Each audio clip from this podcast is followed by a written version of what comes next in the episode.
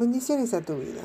Te doy la bienvenida a este episodio de Adorando al Rey con Yasmira. Es el primer episodio de este año y espero que la hayas pasado muy bien junto a los tuyos. Declaro en el nombre poderoso de Jesús que este va a ser un año de bendición para tu vida y el deseo de mi corazón es que pueda caminar junto a nuestro Señor Jesucristo. Este tema que voy a tratar hoy lo voy a dividir en dos episodios. Y comienzo diciéndote que la Biblia está llena de eventos asombrosos, milagrosos o fuera de lo común. Y cuando leo esos pasajes en donde el Señor hizo milagros tan poderosos, no puedo dejar de asombrarme y ver cómo hablaban por sí mismos. Lo hacían tan alto que glorificaban la grandeza de Él. Y aunque a muchos de ellos les dijo que no le dijeran a nadie, igual todos a su alrededor se enteraban de lo sucedido. Era inevitable darse cuenta que algo había cambiado, y aunque muchos lo negaran, siempre era notorio, por eso los he llamado milagros escandalosos. Pablo también habla del escándalo de la cruz. Y es que no hay silencio, mucho menos quietud, cuando el Señor está dando sanidad y vida a alguien. Es tanto que la persona no deja de maravillarse por lo sucedido. En 1 Corintios 1 del 18 al 25 dice, porque la palabra de la cruz es necedad para los que se pierden pero para nosotros los salvos es poder de Dios porque está escrito, destruiré la sabiduría de los sabios y el entendimiento de los inteligentes desecharé. ¿Dónde está el sabio? ¿Dónde el escriba? ¿Dónde el polemista de este siglo? ¿No ha hecho Dios que la sabiduría de este mundo sea necedad?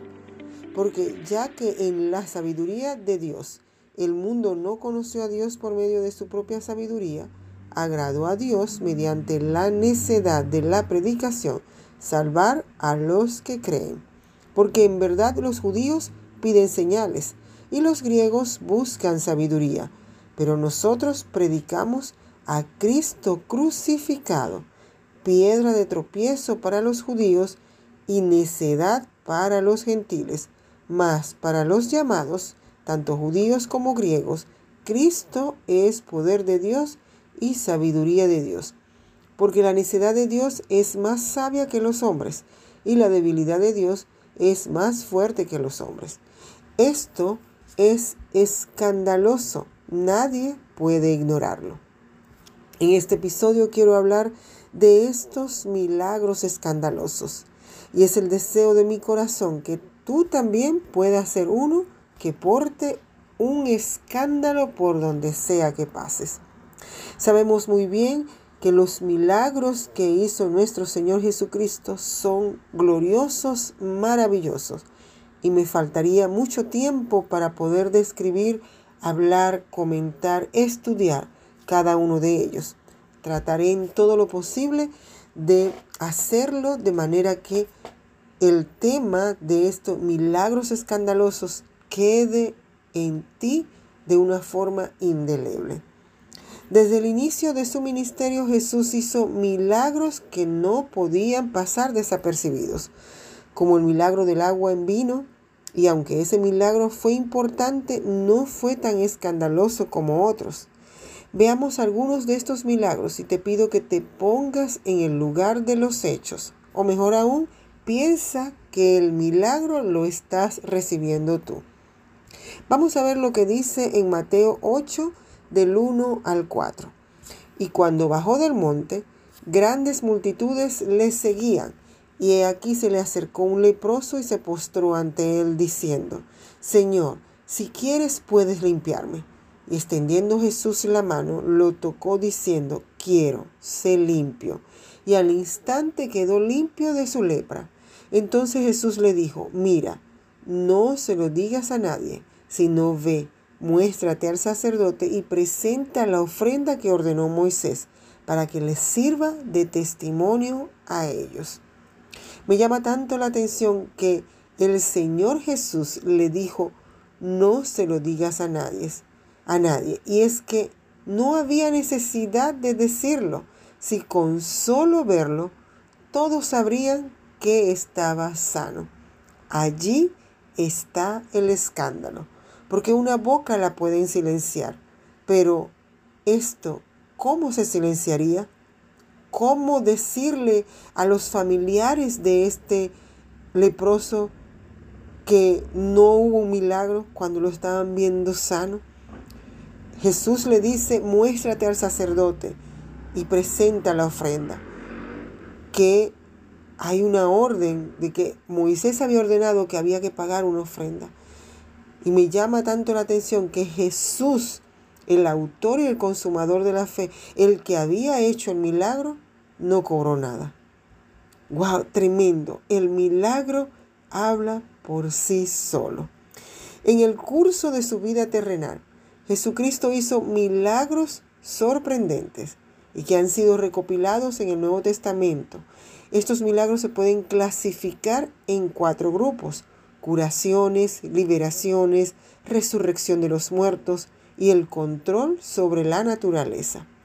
El número exacto de los milagros depende de cómo se cuentan. Por ejemplo, en el milagro de la hija de Jairo, donde una mujer se cura y una niña es resucitada, pero los dos acontecimientos son narrados en, la, en los mismos párrafos de los evangelios y por lo general de forma conjunta. Hechos simbólicos como el que la niña tuviera 12 años y que la mujer hubiera estado enferma durante 12 años han sido objeto de diversas interpretaciones y estudios. Y es que podemos ver cómo Jesús obraba de una manera tan perfecta que nada quedaba al azar. Según los evangelios, estos milagros causaban la indignación de los escribas y los maestros de la ley judía. Por eso los escribas, fariseos y otros contemporáneos suyos los atribuyeron a una confabulación con Belcebú u otra entidad demoníaca. Jesús se defendió enérgicamente de estas acusaciones.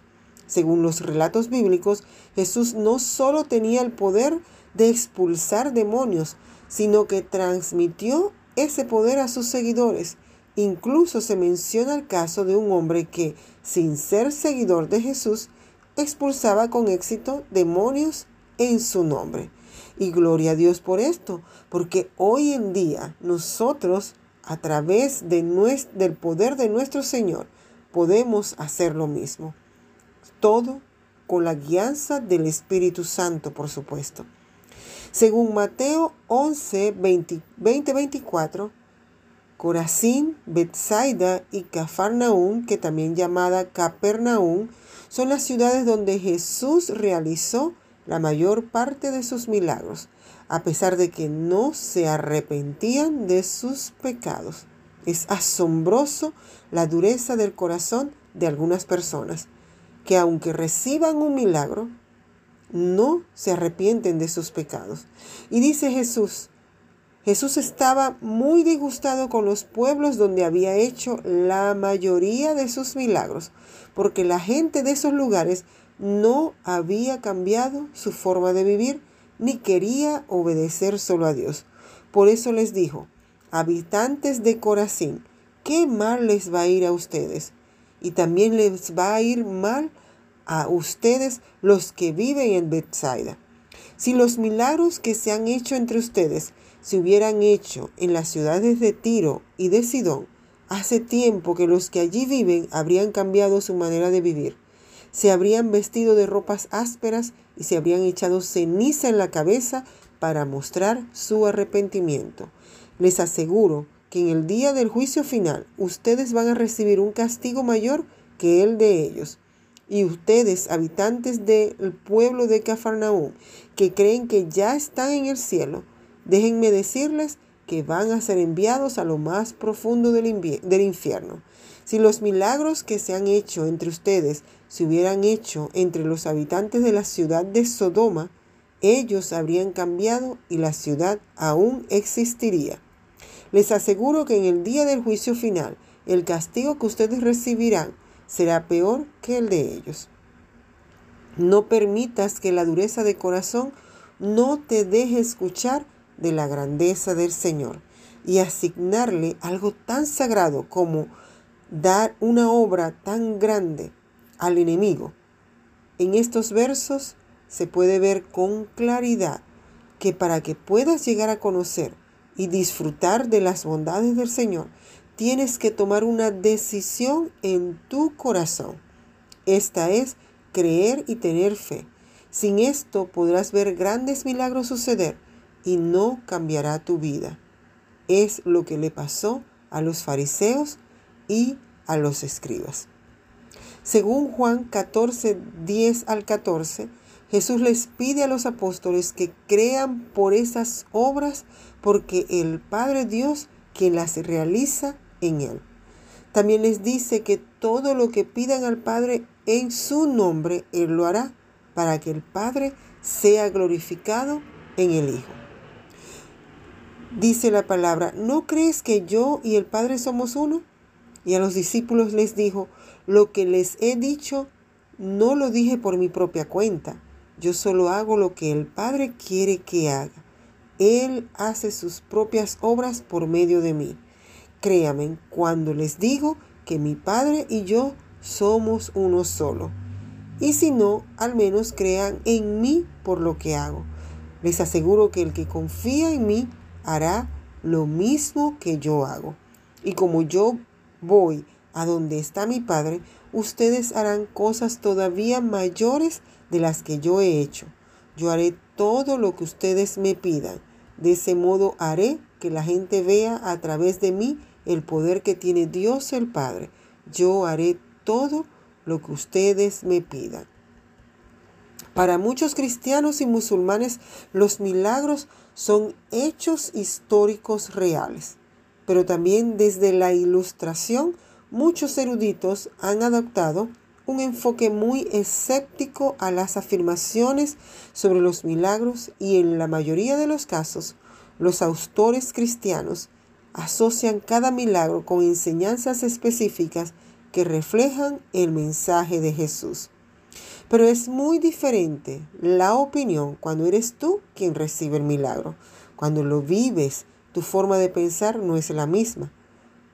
Una persona que ha sido sanada de cáncer, de diabetes o cualquier otra enfermedad terminal, al recibir un milagro de estos, ¿crees tú que va a opinar lo mismo? Por supuesto, el mayor de los milagros es nacer de nuevo, que cambie el corazón de piedra por uno de carne y que el Señor Jesús more en él. Una característica compartida entre todos los milagros de Jesús en los relatos de los evangelios es que entregaba los beneficios gratuitamente y nunca pedía ni aceptaba ninguna forma de pago por sus milagros de curación. A diferencia de algunos sumos sacerdotes de su época que cobraban a los sanados. En Mateo 10, 10 8 aconsejó a sus discípulos que sanaran a los enfermos sin pagar y afirmó, gratis habéis recibido, dad gratis.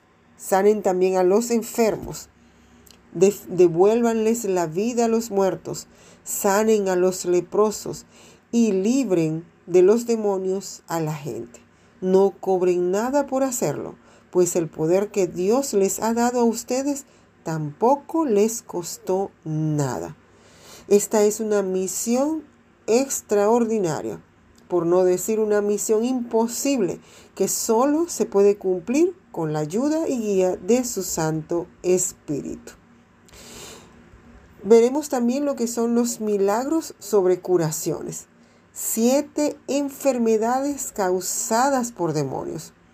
El de la región de Gerasa estaba poseído por muchos espíritus inmundos que se hacían llamar legión, que fueron expulsados y entraron a una piara de cerdos, que corrieron pendiente abajo hacia el mar y murieron todos. Jesús libera a un hombre poseído.